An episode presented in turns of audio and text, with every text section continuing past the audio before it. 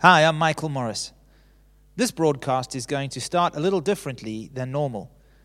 This past Sunday, when we met during our time of worship, there was a wonderful sense of God's presence.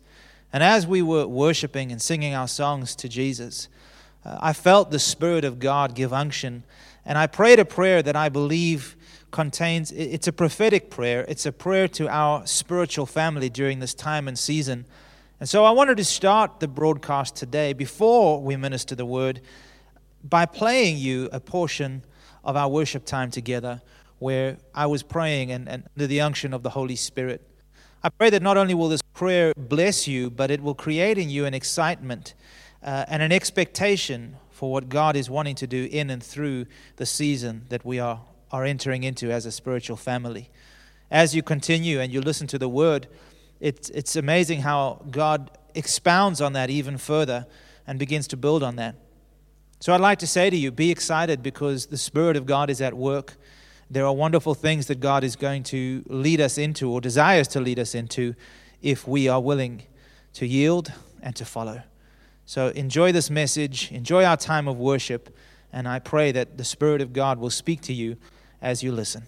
God bless you.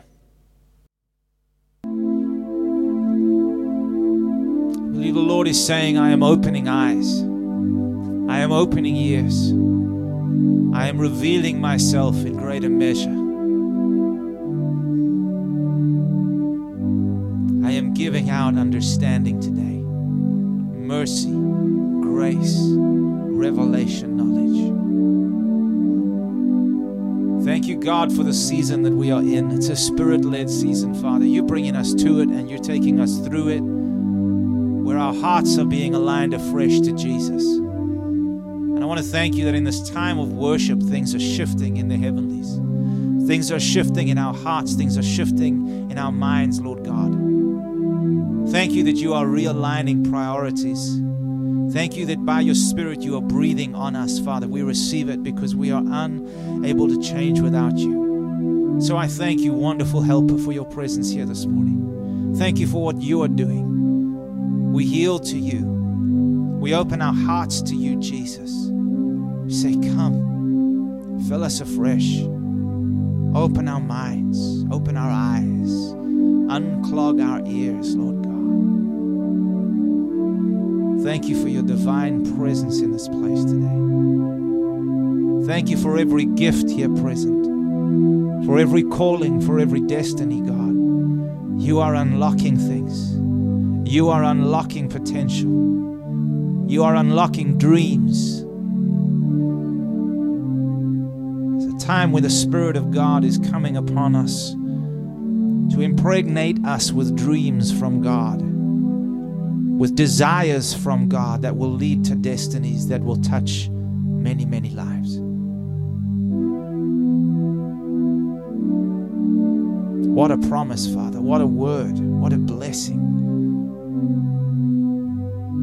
press into you, Jesus. We press into you this morning. So sing the song one more time.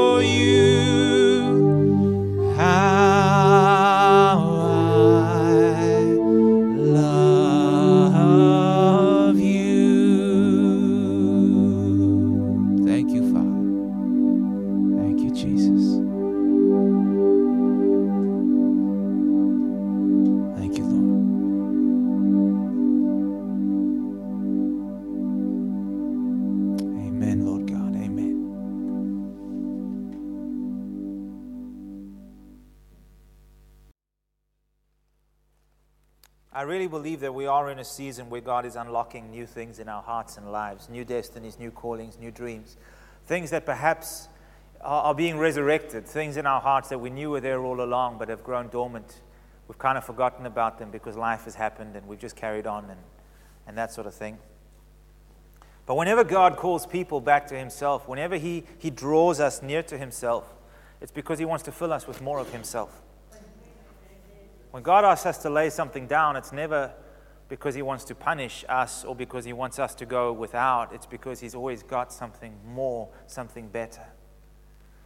And when we come to God with the attitude and the mindset that we are His people, yes, we are His children, but we are not just children for the sake of being children, because God has made us children of destiny, children of impact children who are carriers of His heart to a dying and hurting world. And within you and I resides this incredible hope that the reality of that which we have found in Jesus will grow not only in us, but through us to the world around us. And sometimes we need to be reminded of this. Amen? Sometimes we forget, and sometimes we even get lost from that way of thinking we enter into pursuits and we get caught up in things that kind of quenches all of that and, and kind of puts it deep down inside of us. And sometimes we reach a place where we realize, where am I? Where is this love that I used to have for Jesus? where, where is that gone? There was a passion, there was joy in being in church together, there was joy for the Word of God. I loved the Bible. Where, where's that love gone? Where's this love and the passion that I used to have to be in the altar of God, worshiping with all my heart, pouring myself out. Where, where is that? From time to time, God brings us into spaces, even like this morning, where His presence is thick and it's real and we sense Him. And that wonderful peace and that call where He just holds us really near and reminds us of His love. And we kind of think, where, where has this been? Where has this been in my life for so long? This should be my everyday. This should be the place from which I live and I do life. We're currently, as I've mentioned to you, church, over the past couple of weeks, in a prophetic season of beautiful repentance. Beautiful repentance.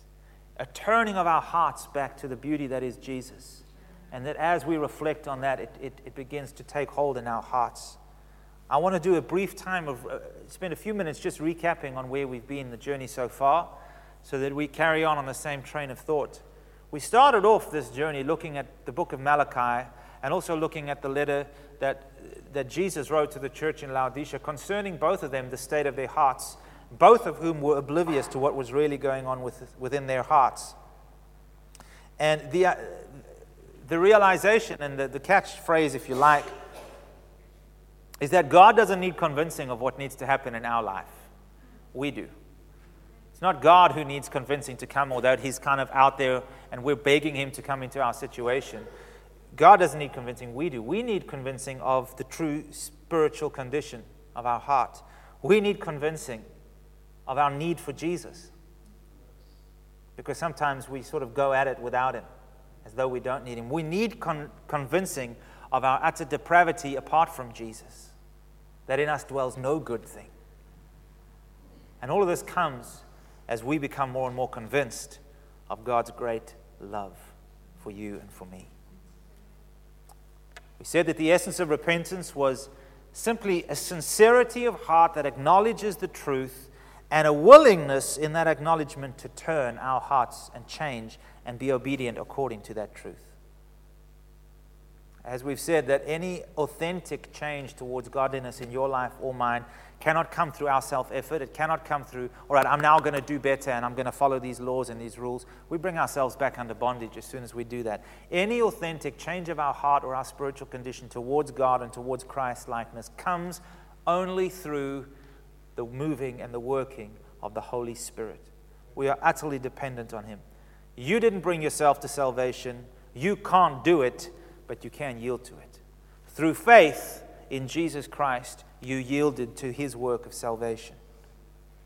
And this is the purpose of this beautiful prophetic season of repentance. It's a pointing to Jesus, a reorientation to Jesus. And as I've said, this is something we do, it's a decision we make, and, and it's a once off decision, but it is worked out daily. It, it, it's a, there's, there's a process to this. There is a first step, but there is a process, and that takes time. And right now, last week and this week, we're looking at the role that you and I play in this journey, in this role of repentance. Last week, we spent some time looking at Psalm 24. Verses 3 to 6 say this Who may ascend the hill of the Lord? Or in a new covenant context, who may come into his presence?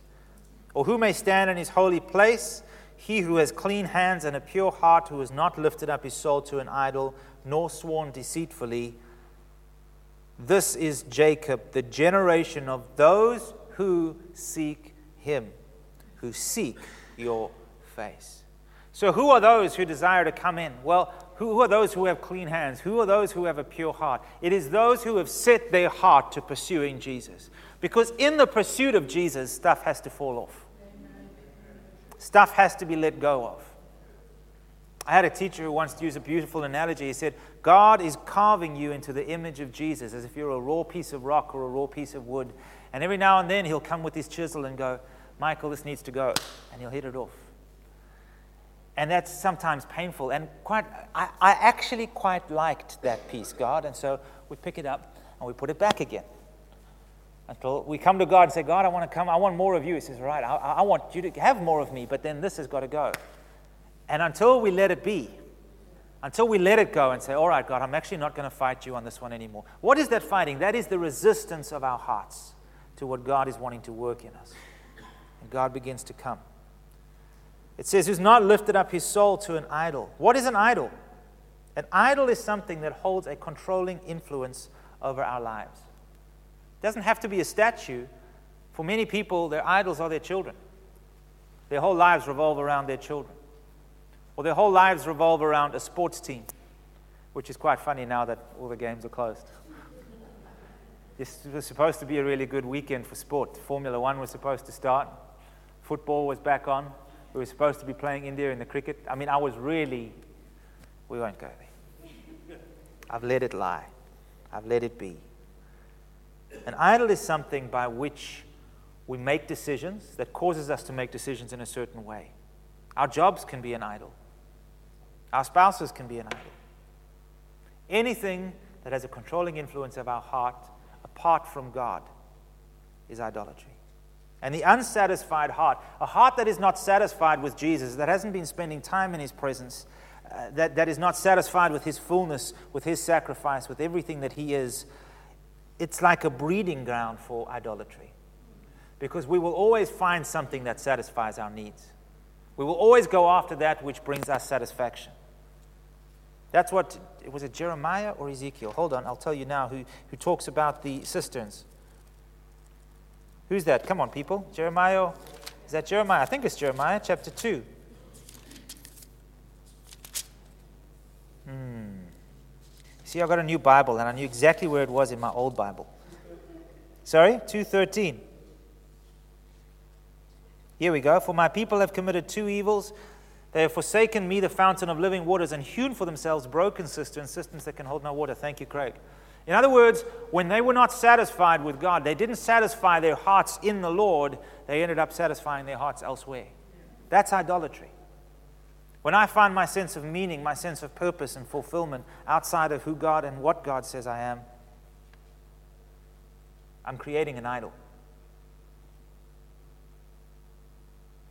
Siobhan said something profound this week. He said, Repentance is the act of destroying the idols we've spent a lifetime creating. And he's dead right. Isn't that powerful? Repentance is simply the dismantling of my idols, turning away from all that which has a controlling influence over my heart and turning to Jesus. This question of who may ascend the hill of the Lord is a prophetic call to us to evaluate our hearts and to break down those idols that we've created. The catch, however, is that we are notoriously bad at doing that. So there's a call for us to do that, but the realization that we're really bad at it. Jeremiah 17 9 says, The heart is deceitful above all things, it is desperately wicked. Who can know it? But David has the right approach. Psalm 139 23 to 24, he says, Search me, God, know my heart, Know my heart. Test me and know my anxious thoughts. Point out anything in me that offends you and lead me along the path of everlasting life. Isn't that beautiful? That's the journey of, that's a humble and a meek and a repentant heart. Our need for clean hands and pure hearts are the markers that point us towards Jesus. Remember, what is repentance? Just turning to Jesus again. Turning to Jesus again. When I'm fearful, Lord, I, I, I, peer, I, I repent of that, of that fear and I turn to you. Turning to Jesus. I want to give you a little bit of personal testimony of something that's happened in my life over the past few weeks. I generally consider myself to be quite a handy guy. I'm fairly good with my hands. I can build things, I can fix things. I'm, I'm, I'm pretty handy. I'm not great, I'm no MacGyver, but, but I can do some basic stuff. But recently, my, my ego has been seriously dented in this area. And I'm seriously, my self confidence in, in Mr. Fix It has really taken a big dip. Let me give you some examples. A little while ago, Stella phoned me to come and help her fix a window latch just on the window. There was a window latch that wasn't secured properly. And in the process of fixing a window latch, I broke the window. You feel like a real egghead when you, when you do something like that. My woodwork in my house, my window frames and doors, are in need of some varnishing and some fixing. So I had a company come in and give me a quote.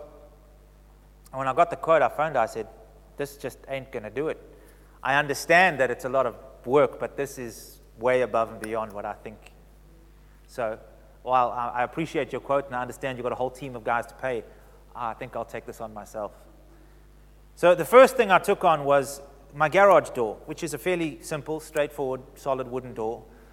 And one day I thought this will take about two or three hours, you know, just to give a light sand and, and, and varnish. And seven hours later, I was finishing varnishing by lamplight in the dark because what I assumed would be a pretty straightforward job. Boy, jeez Louise. Man. Then a little while ago, with all these power cuts that have been happening, at the, I, I get SMSs from the alarm company saying the power's gone out. And, and what's been happening is, uh, a little while later, you know, I didn't try and fix the power cuts. That would be a little, that would be overestimating my abilities in a huge way, okay? That, that problem's a little big for me. I do know that one. But what I, what I, what I knew worked, what, what was happening is that a couple of hours, maybe three hours, I was getting a battery low signal from SMS. In other words, with the abundance of power cuts, the battery is not having time to charge itself enough to maintain. So I know what I've done at home before. And so I went out and bought a new battery. I bought the cables, I bought the clips, everything. I'm just going to come and, and wire a dual battery system so that it can last the duration. So I did. I rocked up at the church. I came with my stuff. We opened the cabinet. And boy, is it a crow's nest in there. So I took some cables and lifted them to try and insert the battery. And as I lifted them, the, the panic alarm went off. The system was clearly scared of what I was about to do. It was going into a state of panic. So I thought, this is very strange. So, second time, I, oh gosh, it does it again. All right. Now I'm worried. Now, what if I do put this in and there's a battery and I've, I've short, I if I short the whole thing, is going to, okay, never mind. I'll have to get somebody to come help me with this. And the last thing that happened was last week, I went, I went to go and fit a light fitting. Now, I've fitted dozens of light fittings before. I actually quite enjoy the job. I think it's quite fun take out the old and you put in new lights, new lighting. I really enjoy that. That's quite an easy job. I understand the wiring, I understand the process. I've done dozens of light fittings in my life. So I went to install a light fitting, but there was something new about this job. I've, I've, installed a number of light fittings into ceilings. I've never installed a light fitting into somebody else's floor because that was now the floor of somebody else in a multi story building. And let me tell you, that concrete is hard. And so you start doing this, and now you're starting to drill, and the, the impact's going, and you, you, you, you're really going for it, and you're drilling another hole, and you suddenly realize, you know what, this is quite a big expanse here. Am I compromising the state of this floor now? Is this neighbor going to come through the floor and be rather upset with me? And of course, no, you're not. But you know how hard it is to get rid of that thought once it's in there? You know how hard it is to get rid of the thought of actually, in a ceiling, I have a good idea of what's going on. I actually don't know if I'm drilling into pipes here. I don't know if I'm drilling into the electrical circuit. Ah. And so I doubted myself. And here's, as I was having my quiet time this week, here's what God showed me. He said to me, All of these natural experiences, Michael, are communicating to you a spiritual truth. And God has, used all of these things to say something very powerful and very profound to me. And I'm sharing this with you because, in the light of the season we're in, I believe that God is saying the exact same thing to you. This is what He said More is expected of you than you first realized. Every one of those jobs, more is expected of me than I first realized. The second thing he said is, More is expected of me than I've given before. So I thought I could go in, and this would be it, and this would be the cost. But it was more than I realized, and therefore more is going to be expected of me. And then was the clincher, he said, and more is required of you than you have to give. Wow. Not only is there more than I first realized, but it's going to cost me more than I've ever given before and it's even going to cost me that which I, it's going to, it, the cost is so great. it's more than I even have within me to give to rise to the occasion.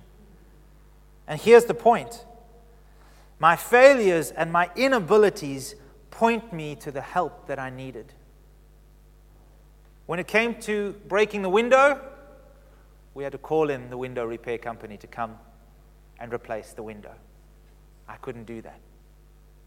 When it came to the varnishing, after that door, I had somebody else come and help me. At least we got through two doors in a day instead of just one.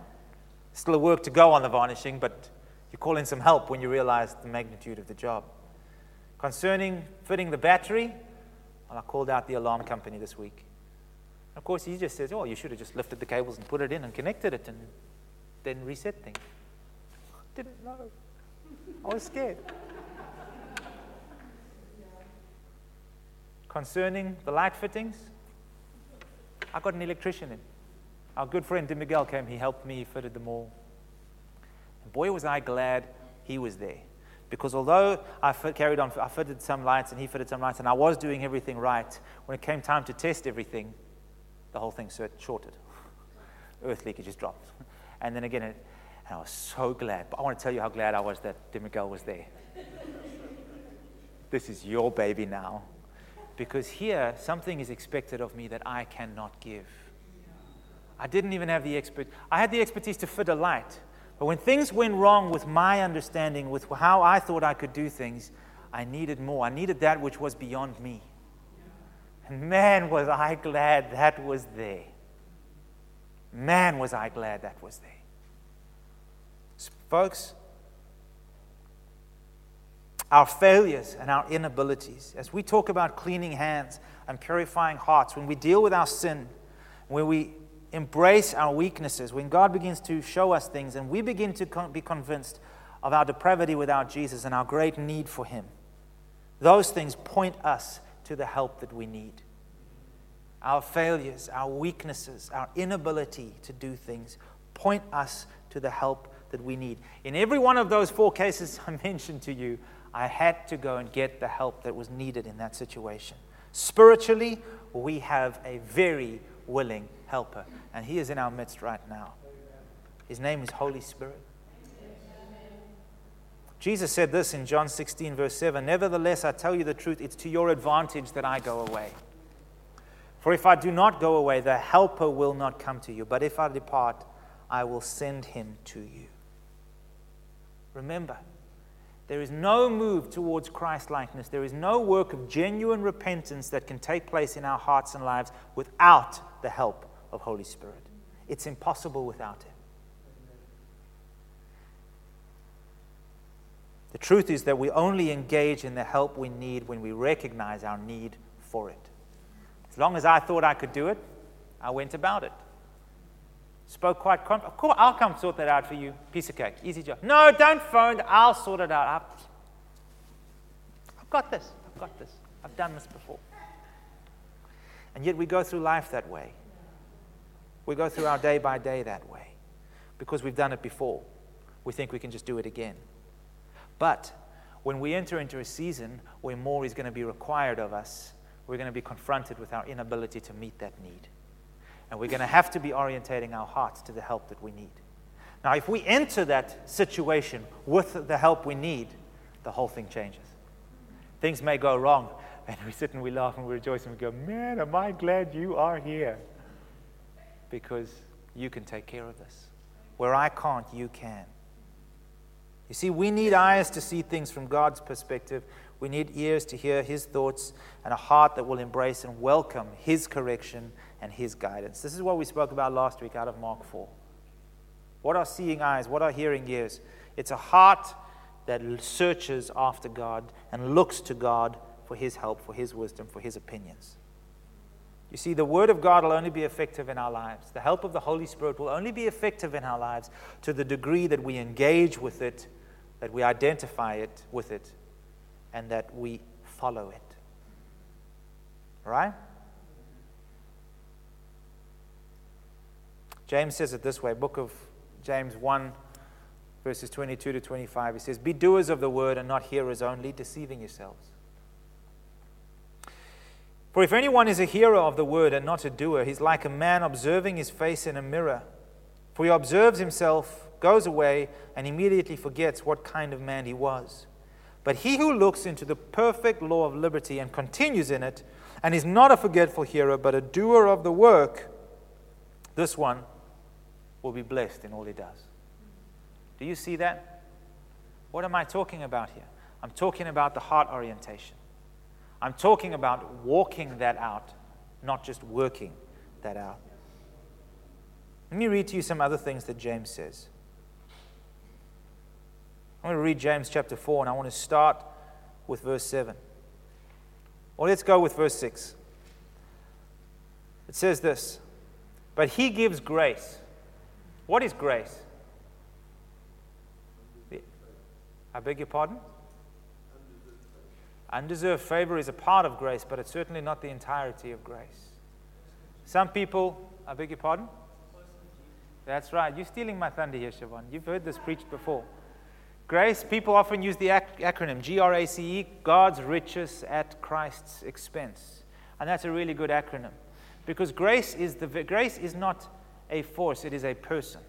It is the person of Jesus. In the same way that I had my Tim Miguel with me when I had a problem and he could solve it for me, and he could, or he could show me how to do it, grace is the very person of Jesus right here with me, working through life, walking through life, knowing how to overcome every situation because he has already overcome every situation and willing to lead me and guide me into victory and into healing and into the fullness of everything that he is. He says, He gives more grace. Therefore, he says, God resists the proud in other words, he resists those who think, I, have got this, I can do this.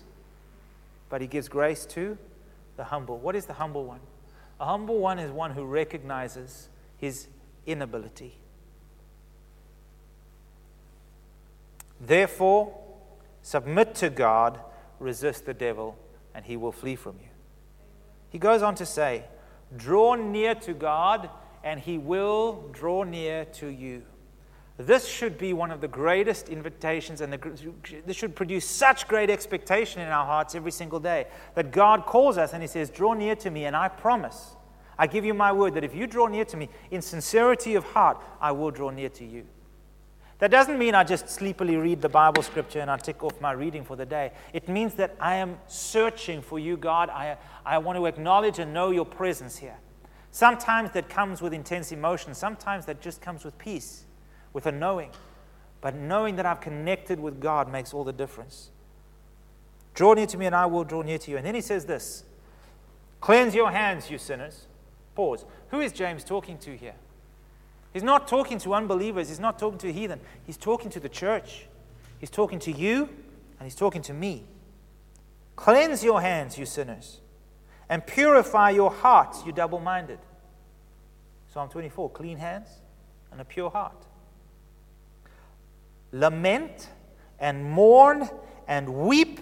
Let your laughter be turned to mourning and your joy to gloom. Boy, wow. What an encouraging letter, James. What is he really trying to say here? He's saying, folks, you need a realization of your true spiritual condition. You need a realization of the trajectory that you are on. And when you have it, your frivolity and your laughter and your laissez faire way of doing things is going to change, and you're going to realize, man, you have lost time that you cannot get back. But he doesn't leave it there. Verse 10, he says, Humble yourselves in the sight of the Lord, and he will lift you up, up to where he is. That is repentance. That is the journey. Folks, genuine love for God will cause within us a deep sorrow and even a hatred for our sin. A godly sorrow. The sorrow is born of our realization of our true state and that we need help. But this sorrow leads us somewhere. This sorrow and this pain and this, this realization points us somewhere. And it leads us and it ends in the joy and the fulfillment of the help that we need, of receiving the help that we need. First, worldly sorrow focuses on me. Worldly sorrow focuses on what I have lost. Oh, I've missed that opportunity. Worldly sorrow focuses on how I have been affected. But true godly sorrow focuses on Him. Godly sorrow focuses on what it cost Jesus. Godly sorrow focuses on what it's costing the kingdom. And this is what leads us to genuine repentance, recognizing our need and turning to Him. Jeremiah again, 29 13 says, And you will seek me and you will find me. Here's this invitation again when you search for me with all your heart. Now, what happened to Isaiah when he found God? He said, Woe is me. I am undone, for I am a man of unclean lips, and I come from a people of unclean lips. But what was God? What did God do? He gave him the help that he needed. An angel took a coal and cleansed his lips and cleansed him and washed him. He said to Isaiah, Come, let us reason together. Though your sins are like scarlet, I will make them white as snow. Receiving the help that I need. How? What is my role? Simply reorientating my life to Jesus again and again and again. We're familiar with this scripture Matthew chapter 6, verse 33. It says this But seek ye first the kingdom of God and his righteousness, and all these other things will be added to you. I want you to catch something this morning. It does not say, Seek ye only the kingdom of God. See, most of us, when we read this scripture, we go, okay, I've got to you know, lay everything aside and I need to become a pastor or I need to. No, no, it doesn't say seek only the kingdom of God. You and I have other pursuits. This kind of scripture generally brings some guilt on us, going, "Oh, but um, you know, what about work and what about my family and what about my children and what about these other things that I also enjoy? Are they evil? Are they sin? No, God is in those. God is with you in those, and He takes great delight in your family and in your occupation and your work and your productivity. He takes great delight in your children and, and in your fellowship and in your spiritual family. But His command remains the same those things are all good. And I want you to go after those things, seek those things, enjoy, have a good life. But seek first the most important, above all others, the highest priority seek the kingdom of God and His righteousness. I'm going to close with an example from Scripture of somebody who embodied this. The book of Acts, chapter 10 talks about the story of a man named Cornelius. Cornelius is significant in the Bible because he is the first Gentile recorded to have been born again. And God made a way for Cornelius, and we're going to see why. Uh, Peter is praying on, on, on a rooftop and God gives them this incredible vision of a white sheet and all kinds of animals falling into it. And he says there's clean animals in there and, and, and, and unclean animals. The Jewish people were allowed to eat of some animals and not of others. And there's clean and unclean animals, and God says, Eat. And he says, I can't eat because there's unclean things there. And God says, Do not call unclean that which I have called clean. And he, he begins dealing with Peter's heart and his own prejudices. Peter had a revelation.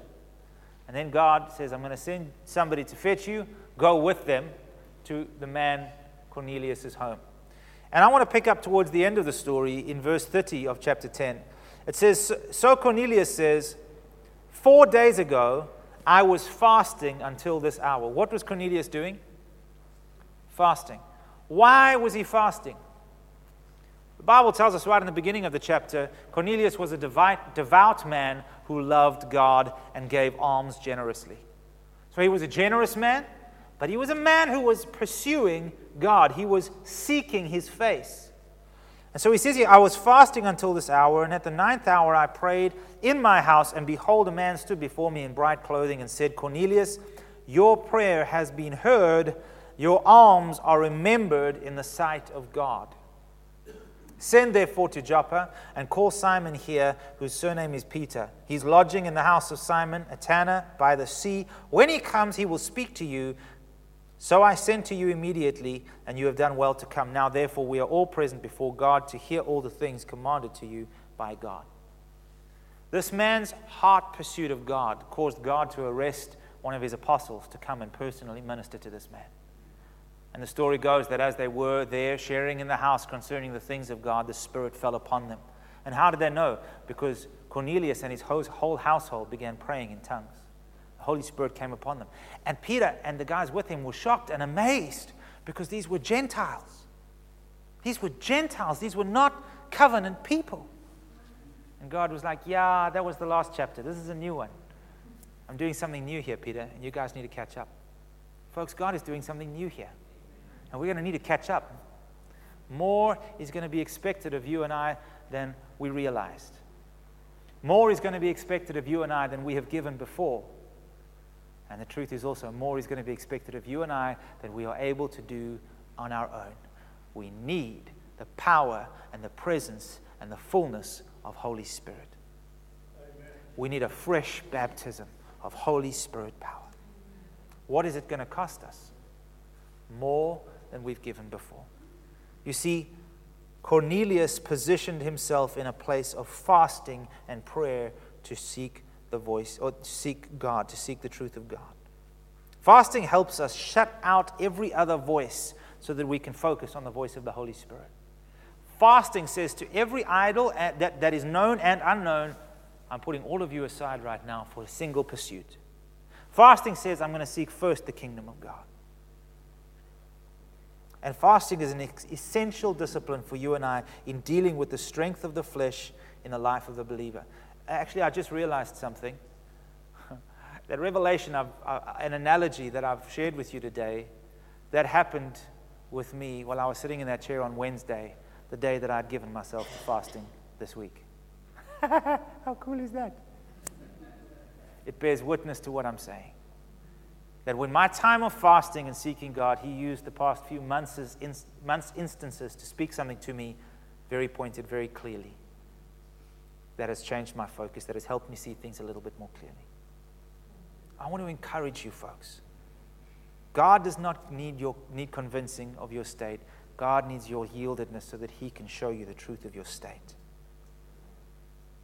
God is wanting to reveal to you and I the truth of our spiritual condition our need for Jesus, our depravity without Him, and just how much He loves you and how abundant His grace is for you.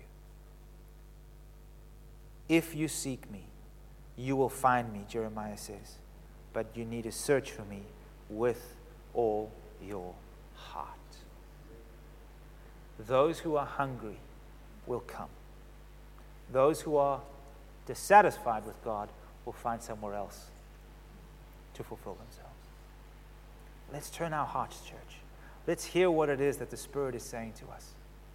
This is not altar call kind of stuff. This is not where I'm going to call you here. It's not that kind of thing I'm talking about. I'm talking about time that you're going to make. Maybe, folks, maybe. Maybe you need to actually take two or three days leave. Book it in. Why does leave have to only be reserved for pleasure? Take some time off out of the office and separate yourself. If you have leave, take some. If you've never done that before, just start with one day. So today, I'm going to fast. I'm going to wait on you, God. I'm going to pursue you. I'm going to give myself over to nothing else but the pursuit of you, not even eating. Take some water with you, that'll help. And seek his face. And see what God will say to you. See how the Spirit of God will come upon you. See what life begins to flow and bubble up from within you. because there's new things coming. Would you stand with me, please? We hope that you've enjoyed this message. For additional resources and more information, come and visit us at alphaomega.org.za.